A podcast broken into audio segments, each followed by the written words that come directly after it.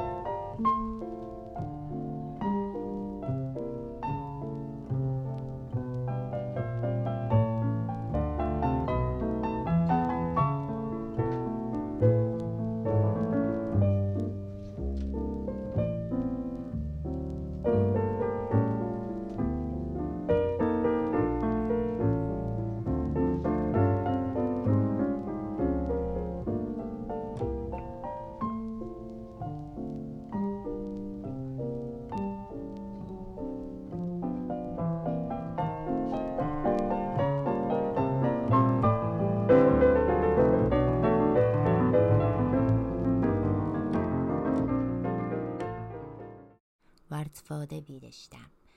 可愛らしい曲ですよね。ジャズはね、もともとあった曲をアレンジっていうのも多いんですけど、この曲はね、ビル・エヴァンス自身が作ったメロディーらしいですよ。あの、メイっ子のね、デビーちゃんのために作ったんですって。最高の贈り物ですよね。本当にメイっ子のことが可愛かったんでしょうね。大、これ、大学に私行ったんですけど、ま行ったもののね、サークルにも入らずね、日々ね、何かしていたんですよ。何してんのか覚えてないけど、こまごまと地味なことやってたんですよね。多分漫画読んでたんだと思うんですけど、でも3年生の時にね、大学3年生の時にね、ふっとね、やばい。なんかやばいぞ。大学生活ってこんなんだったっけ？世に聞くやつと思って焦ってきて、サークル入ろうと思って、ジャズ研究部に入ったんですよ。3年生でいきなり入ってね、入られてもサークルの人たちもびっくりしてましたけどね、え、な、何この時期に入ってきたみたいな顔してましたけどね。で私はジャズ研究っていうぐらいだから、ジャズを聴きながらね、お茶を飲んでね、好きな曲を語り合うっていうね、サロンみたいなものを想像していたんですけど、全然違ってて、実際に演奏するっていうサークルだったんですよね。嘘でしょ？と思ってね。もうね、3年生で入った手前ね、やめるとも言えずね、あー、しまったと思いながら、もうシャーなしでね、もう演奏してたんですけどね、ピアノがね、ちょこっと弾けるんですよね、私はね。でも、ちょこっと弾けるようじゃダメなんですよね、ジャズってね。全然楽しくない。本当に演奏会とかもね、結構あってね、そのサークル。活発なサークルだったんですよ。知らなかったから。結構ね、そういうもう本当人前で演奏ってのがあってね、地獄ですよ。やりたくない、やりたくないと思いながら。な最終的に演奏したくないから、その演あの講演会で演奏会のね、発表会とかの司会やるから、あの曲1個減らしてみたいな駆け引きとかしてね、それぐらいやりたくなかったんですよね。司会やる方がまだましみたいなね。そういう、あの結構ね、私のジャズ犬っていう活動はね、あの、苦々しいものなんですけど、いいこともあって、ジャズの聴き方を知ったんですよね。あの、高校生ぐらいの頃から聴いてたんですけど、ジャズは、なんか、いい感じだなっていう、メロディー素敵だな、みたいな風に思ってたんですよね。まあ、ぼんやりと素敵と思ってたし、まあ、それでいいと今でも思うんですけど、左脳派の人たちはそれじゃ辛いじゃないですか、多分。どういう仕組みなのみたいなのがあって。で、それ知ると確実格段に聴きやすくなったんですよねなんか本当に最初に今回この曲やりますよっていうあのテーマを一回通しで流してでそっからそのバンドを構成する楽器たちがあのそのテーマを展開してアレンジしてねアドリブで弾いていく順々にっていうあの作りなんですよね。ジャズってね。ただあの漫然とアドリブが繰り返されるだけじゃな繰り返されてるわけじゃなくて順繰りにちゃんとルールがあったんですよね。私それ知った時にああこれ知ったら聞きやすいわってピアノがやってドラムがやってベースがやるんだっていうね順番になってるんですよね。ビール・エヴァンスはピアノトリオなのでピアノベースあのコントラバスですよね。大きい楽器。ベースドラムの3つの楽器がで構成されてるんですよあのトリオはね。いや本当にそれをねあのその仕組みみたいなものを知れたからサークル活動良かったんですけどねで、ワルツ・フォー・デビーってすごく可愛いじゃないですか。聴いててね、軽やかで可愛らしくて、これもしかしたら私も弾けるんじゃないかなって錯覚させるようなね、あの、軽やかさがあって。で、ちょっとビル・エヴァンスの楽譜を買ったことあるんですよね。ジャズの楽譜を買うっていう時点でね、なんかちょっと邪道な感じが否めないんですけど、でもね、もしかしたらと思って、弾けるかもしれないと思って楽譜書いて、楽譜買って、開いてみたら、もう全然ダメだったね。な、なんだこれっていう、うん、誰が何を弾けるってっていう感じでしたね。ああいうものはもうやっぱりジャズっていうのは譜面に落とせないものなんでしょうね。なんか、体から出る和音なんだなと思ってね。練習することすらやめましたよ。あ、これはやることじゃなかったんだなと思って。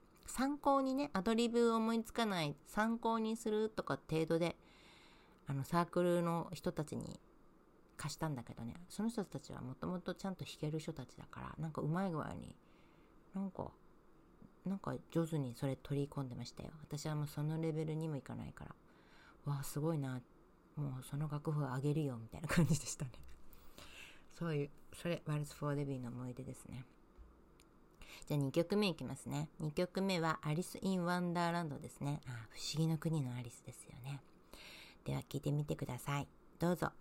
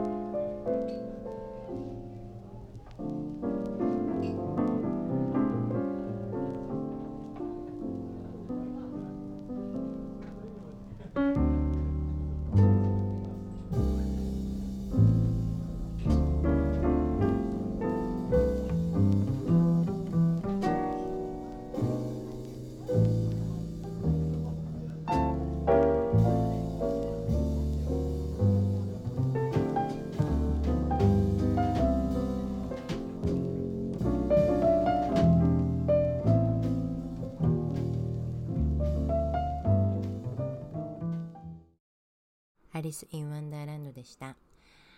いいですよね。ディズニー作品といえば私はもう断然不思議の国のアリスが大好きでね。高校生の頃学校休んでね、このアリスばっかり見ているっていう奇妙な時期がありましてね、高校生ですよ。なんでそんなにハマったのかわからないんだけど、まあでも今でもね、ちょっと見たくなるから、やっぱりすごい魅力のある作品だろう、作品だと思います。あの、この、その不思議の国のアリスのね、テーマ曲を、このビル・エヴァンスのピアノトリオがね、こうやって演奏していて、素敵だわ、と思って。初めて聞いたのは高校生の頃でね、CD がこう並んでて、見たことないなっていうビル・エヴァンスのなんかアルバムがあって、で、裏ひっくり返したら、アリス・イン・ワンダーランドって書いてあって、え、これって不思議の国のアリスじゃないの？と思って。CD 入れて流してみたら本当に不思議の国のアリスの曲でびっくりしてあのアリスこんな風になってるってすごい驚いて。でも素敵だったんですよね。もう一気に好きになりました。ビル・エヴァンスを聞き出したきっかけはもう本当にこの不思議の国のアリスだったんですよね。もう曲自体が好きだからね。でもっとこうジャズにすることによって軽やかになっていいですよね。あのアリスの世界に合ってるなと思って。ビル・エヴァンスってこういうものが体にあるでしょうね。こういう感じのものがさっきのワルツ・フォー・デビーもそうだけどすごく可愛らしいものを持った人なんでしょうね。すごいですわ。不思議の国のアリスのアニメであのメアリー・ブレアっていう人がねあの素晴らしいあの世界観を作り出してる立役者というかメアリー・ブレアっていう人がその色彩設計をしてるんですよね。あのメアリー・ブレアさん素晴らしい色彩感覚を生かしてあの頃のディズニーアニメの色はこの人が多分担当してたんでしょうね。なんか独特の雰囲気があって素敵ですよね。ジブリでいうあの安田道夫さん。あの人ジブリの色彩もすごいジブリカラーですよね。こういう色を担当される人ってのは。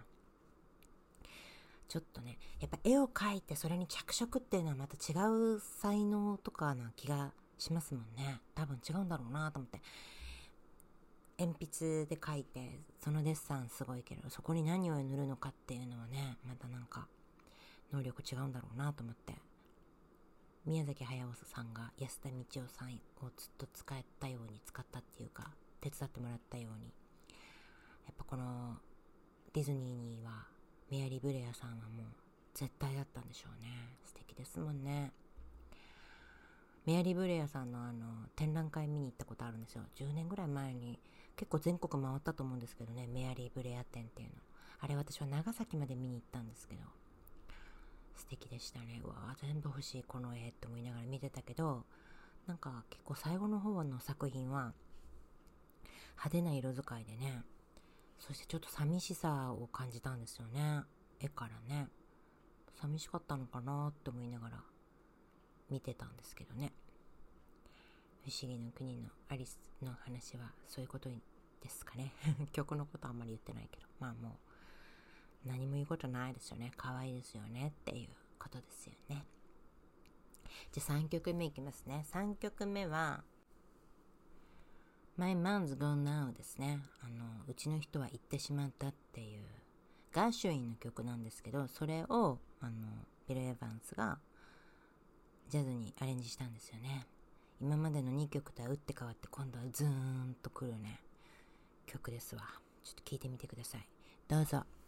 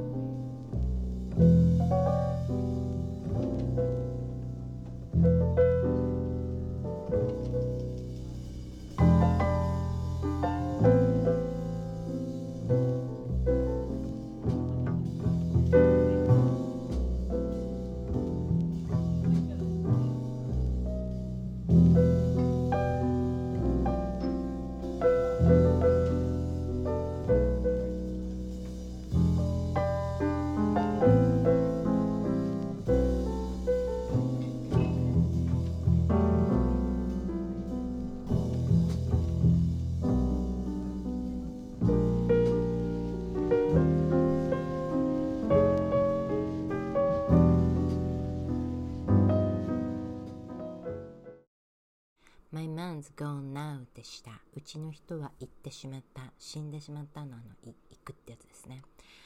あの、ガーシュウィンの曲、さっきも言いましたよね。ガーシュウィンが作った曲を、これビル・エヴァンスがアレンジしたんですよね。あの、夫が殺された女の人がね、悲しみに打ちひしがれて歌っている曲なんですよね、もともとは。でも私これ、高校生の頃はもう全然聴けなくて飛ばしてましたね。大学も無理でしたね。ここ数年ですね、この曲通しで聴いて、え、これすごいなって思って、途中であの、ベースのアドリブが入るんですけど、あれがね、本当に誰かなんか言ってるっていう風に、初めて耳に止まった瞬間があって、耳がやっと追いついたんでしょうね。ほんと長い年月かけてね。これは誰かの洞窟だと思ってでなんか急いでね調べたらやっぱりその夫を殺された女の人がね言ってるんですよ。なんかうちの人は殺されたうちの人は死んでしまったみたいな感じのことを歌詞を言ってるんですよね。私の夫は死んだ悲しみがみたいな。それをねそのベースのアドリブが喋る話しかけるように演奏していて見事なんですよね。なので今回はそこまで流せてないんですけどちょっと私が今これ言ったことを思い出しながらね。一回聞いてみてください。あベース話してるってこういうことだなって。あの聞かれたことのない方はねちょっとやってみてください。本当に驚くから。こんなに話すベース初めて見たと思ったしでもちゃんとこう調和を乱さずちゃんと My Man's Gone Now なんですよね。ビル・エヴァンスのあのトリオだからピアノがメインなんだけど私は絶対この曲はこのベースがあるから際立ってるっていう風に思うすごい曲だと思います。スコット・ラファロっていう人がこのベーシストらしいんですけどね。多分ね。早くに亡くなられてるからいろん演奏もね少ないみたいなんですけどこのドラムじゃないこのベースを聴いたらもうもうねすごいですよね。うわーっていう風になったっていうことをね。言いたくてこの曲。流しました。ちょっとでもそのベースのとこまで生きてないんだけどちょっとあのずっしり暗い曲だけどほんとかっこいいから聴いてみてください。かっこいいしね。やっぱりなんかに、ね、落ち込んだ時にこの曲聴くとすごい寄り添ってくれる曲じゃないかなっていうふうに思うんですけどね。すごく好きな曲。ここ数年も急上昇ですね。ぐーんときました。ビル・エヴァンス聞く？じゃあちょっとマイマンズ・ゴーン・ナウにしようや。みたいな感じで。もう本当にグーンときましたね。最近。最近の話ですね。じゃあ最後の曲いきますね。最後の曲は穏やかで優しい。ピースピースですね。聴いてみてください。どうぞ。